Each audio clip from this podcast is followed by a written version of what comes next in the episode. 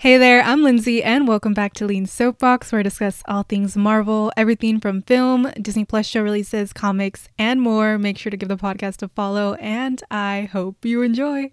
Okay, hello, hello, guys. I am back. I have a pretty valid reason for being gone, okay? So, a few weeks after I posted the first episode, the actors joined the writers with the strike against the studios, and they requested for fans to not really be posting or promoting any of the work that the studios were putting out. And obviously, I wanted to show my solidarity. So I was like, okay, I'm going to stop posting. And hence why there is a gap between this episode and the last episode that I posted. So I thought this would be a perfect opportunity to kind of do like a reintroduction or just like an update so you kind of know more about myself and what I've been keeping up with, what films, what TV shows, basically just what I've been doing during these past few months that I haven't been able to post. So let's see, there's a lot to talk about because the strike began on July 14th and then it went all the way until November 8th. November 9th was like, it was officially, officially over. Like actors could start posting again, fans could also start promoting if they had decided not to. So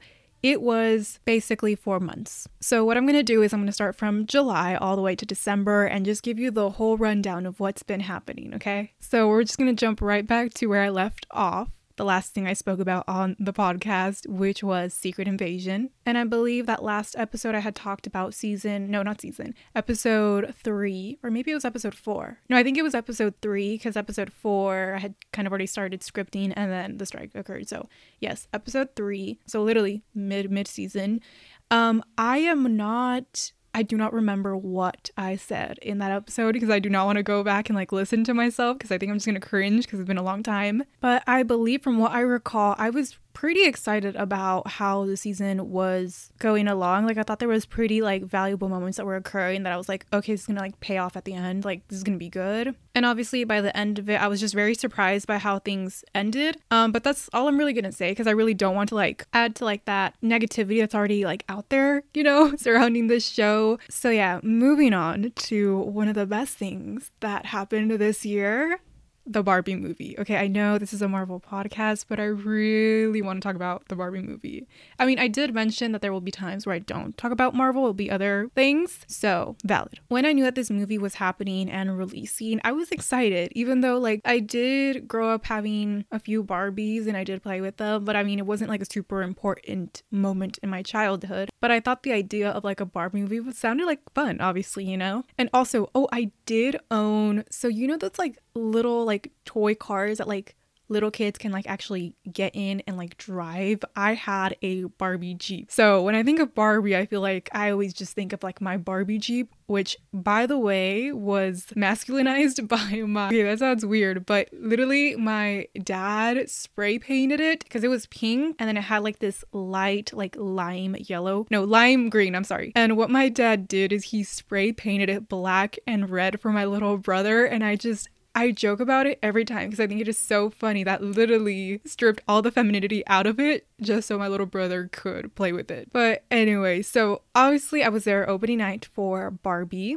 I did dress up. I always try and dress up for whatever movie I am watching. Usually it's just Marvel films, so majority of the time it's just like a t-shirt with whatever character it is, unless I'm really feeling like trying to be fancy or something. But for the Barbie movie, I did end up wearing some pink pants that I borrowed from my sister, a cream top, and then just like a pearly like headband. It wasn't too much, but just enough for someone who saw me to be like, oh, this girl is definitely going to watch the Barbie movie. You get what I mean? And as the movie was playing out, I was I was thrilled. I thought it was it was just all so cool to like just see the whole Barbie world come to life. And of course, I love the themes that they explored because although it may be themes or messages or ideas or just like social realities that a lot of us are already aware of, it is still important to have a piece of media, especially a movie this big, that encapsulates all of it and puts it in a digestible form that allows for a lot of people to really understand or begin to understand and I want to mention how this movie was such a perfect way to highlight womanhood and just allow people to embrace womanhood. It was such a beautiful thing to see how unifying this movie was for all women, especially because the film industry has always been dominated by men. So seeing this moment and having this moment for all women, to have a movie that is so obviously made for them, and to have the opportunity to dress up and embrace femininity, embrace all things that make up girlhood. I have heard stories where women, for example, their relationship relationship growing up with the color pink. They hated the color and they just tried to stay away from it because pink equated to being a girl. It's kind of that subtle misogyny that was built into us based off the things that we saw in society. So again, I just love how the movie was an opportunity for women to fall back in love with the color pink, fall back in love with girlhood, rediscover their womanhood, and just embrace all of that, you know? Oh my gosh, this this just turned into like a whole rant. I'm just I'm so passionate about this and I could I could literally write a whole research paper on this. Okay, so the next thing on my list that I wanted to mention is that I actually went to Disneyland recently. I had not been to Disneyland since January of 2020, so right before COVID. Before that, I was lucky enough to be able to go every year with my family. Usually it was during summer vacation. However, obviously since COVID hit, things changed and we were actually going to go summer 2022, so it was the summer right after my high school graduation. But the thing is, so I actually struggle with chronic knee and hip pain and during that time, my pain peaked, so we were not able to go. We had to cancel the trip. And then this summer came along and I was still in pain, but I began thinking, like, girl, you're holding yourself back when you could literally just use a wheelchair or a motorized scooter. And I was hesitant, but then my sister also was saying, like, you have to accept where you are. If you have something that is going to help you, it's something that you need, then use it. Don't be ashamed to do that. Like, you only live once. Are you really going to let this limit you and keep you from making some valuable memories with your family? And I was like, girl, you're right. You're completely right. And then I went to my mom and I was like, girl,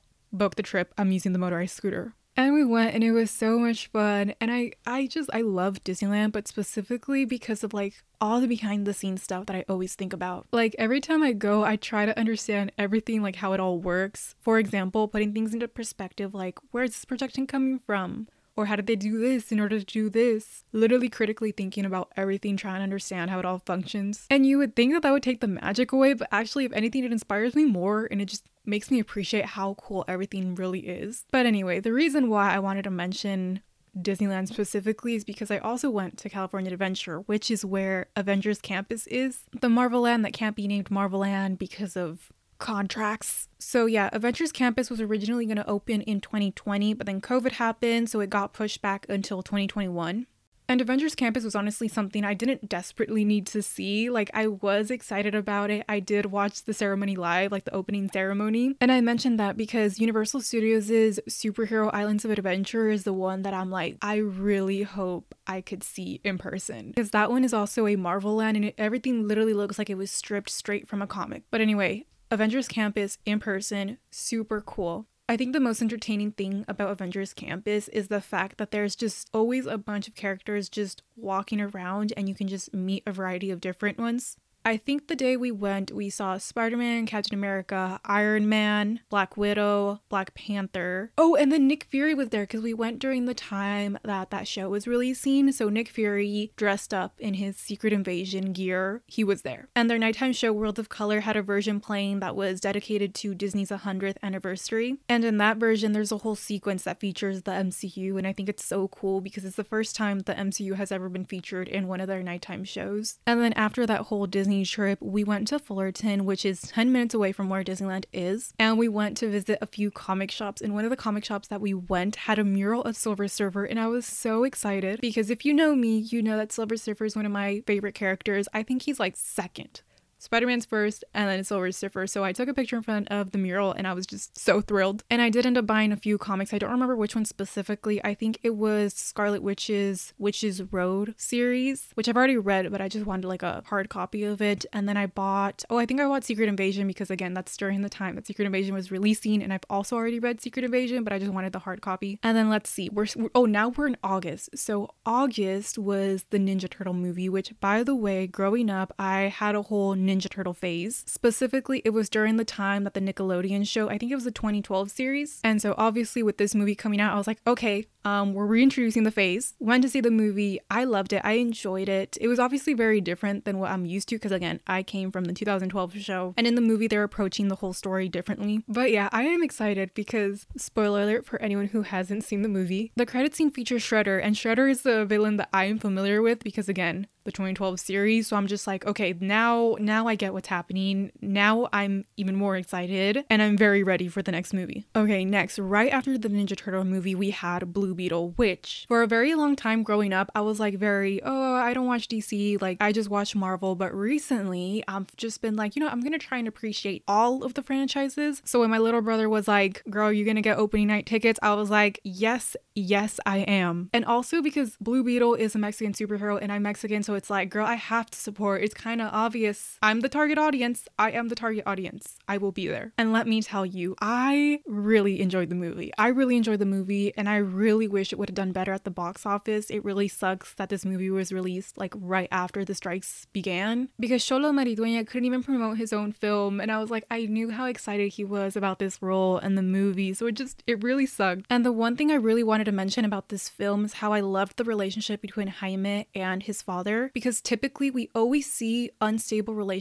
between sons and fathers on screen.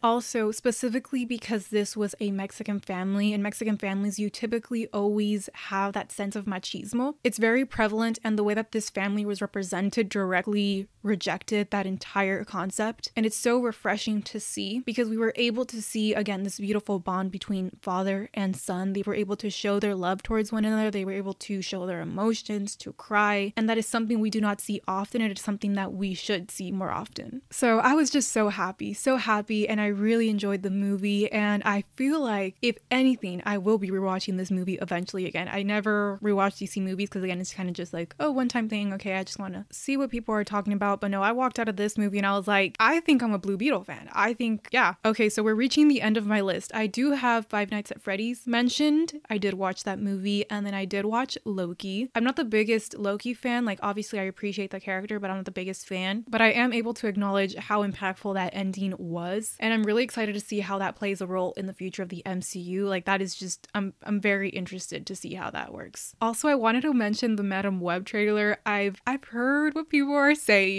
I understand, but I honestly am excited. I'm excited. Like, I really, no matter what studio it's coming from, I'm just grateful to have Marvel content. So I'm trying to look at the positives. One, when I saw the clips of all the women in their Spidey costumes, I was like, that just fulfilled me because I don't think we've ever seen a live action Spidey woman before. So that's just healing my inner child and being able to finally see that on screen. I'm like, yes. Also, from the shots, like they look like good costumes. Like they look comic accurate. I'm like, I'm I'm loving this so far. Okay, what's up next? The Marvels. The Marvels released in November, and I watched it opening night, obviously, and I enjoyed the film. Obviously, I do think there is a few things story-wise that I wish they would have explored further. Like I feel like there was ideas and themes that they were like they touched on, but they didn't fully develop or like explore. But that's just a minor thing to pick at because overall, I did enjoy the film. I love the dynamic between Carol, Monica, and Kamala. It was so good. Like I could just watch them for hours, and also the fight scenes scenes were amazing. Like that beginning fight, the one that happened in the beginning of the film where it's like inside Kamala's home and they're just like switching back and forth. It was so well done and it was so entertaining to see. Also, Carol's new suit looks absolutely amazing. The one that has the muted colors. That's actually the one thing I would change about is just change it into brighter colors. But I feel like they didn't do that because Kamala's has the bright colors, so they didn't want it to like clash. So I get it, I get it, but still amazing. And don't even get me started with the credit scene because ah, quick spoiler for anyone who hasn't seen the movie, quick spoiler alert, people were complaining about Beast, but I was like, girl, he looks amazing. He looks beautiful. What are we all complaining about? Let's just be grateful. So definitely beyond excited for whatever comes next or where that leads to. Ooh, also I wanted to mention that I've been reading Reign of Marvel Studios. It's such a good book, and I'm pretty sure you know what I'm talking about because a lot of people have been talking about it. It talks about Marvel Studios' history and how it basically came to be. And there's just so much information in there that it's just like it's crucial reading if you are a fan of the MCU. There's just so much information in there, it's so much behind the scenes content. And like I mentioned with like the Disneyland stuff, like you already know how much I love behind the scenes content. So like having that book, I'm just like, yes, yes,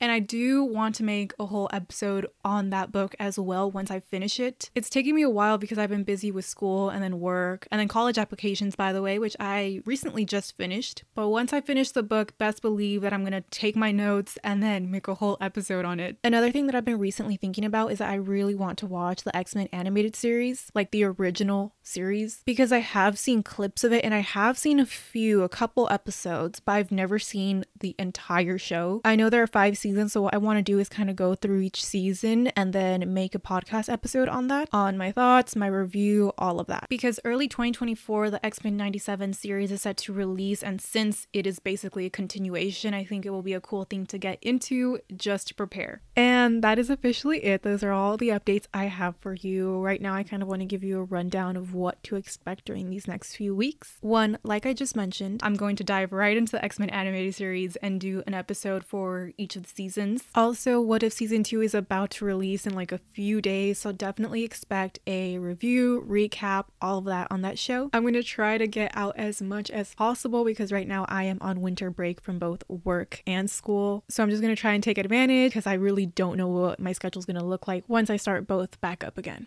Okay, that is it now. That is officially it. Thank you so much for listening. I am so happy to be back. Please make sure to leave a comment or a review and be sure to follow the podcast to keep up with episodes. Follow my other socials at Lean Soapbox to stay in touch. Thank you so much for listening, and I hope to catch you next time. Bye.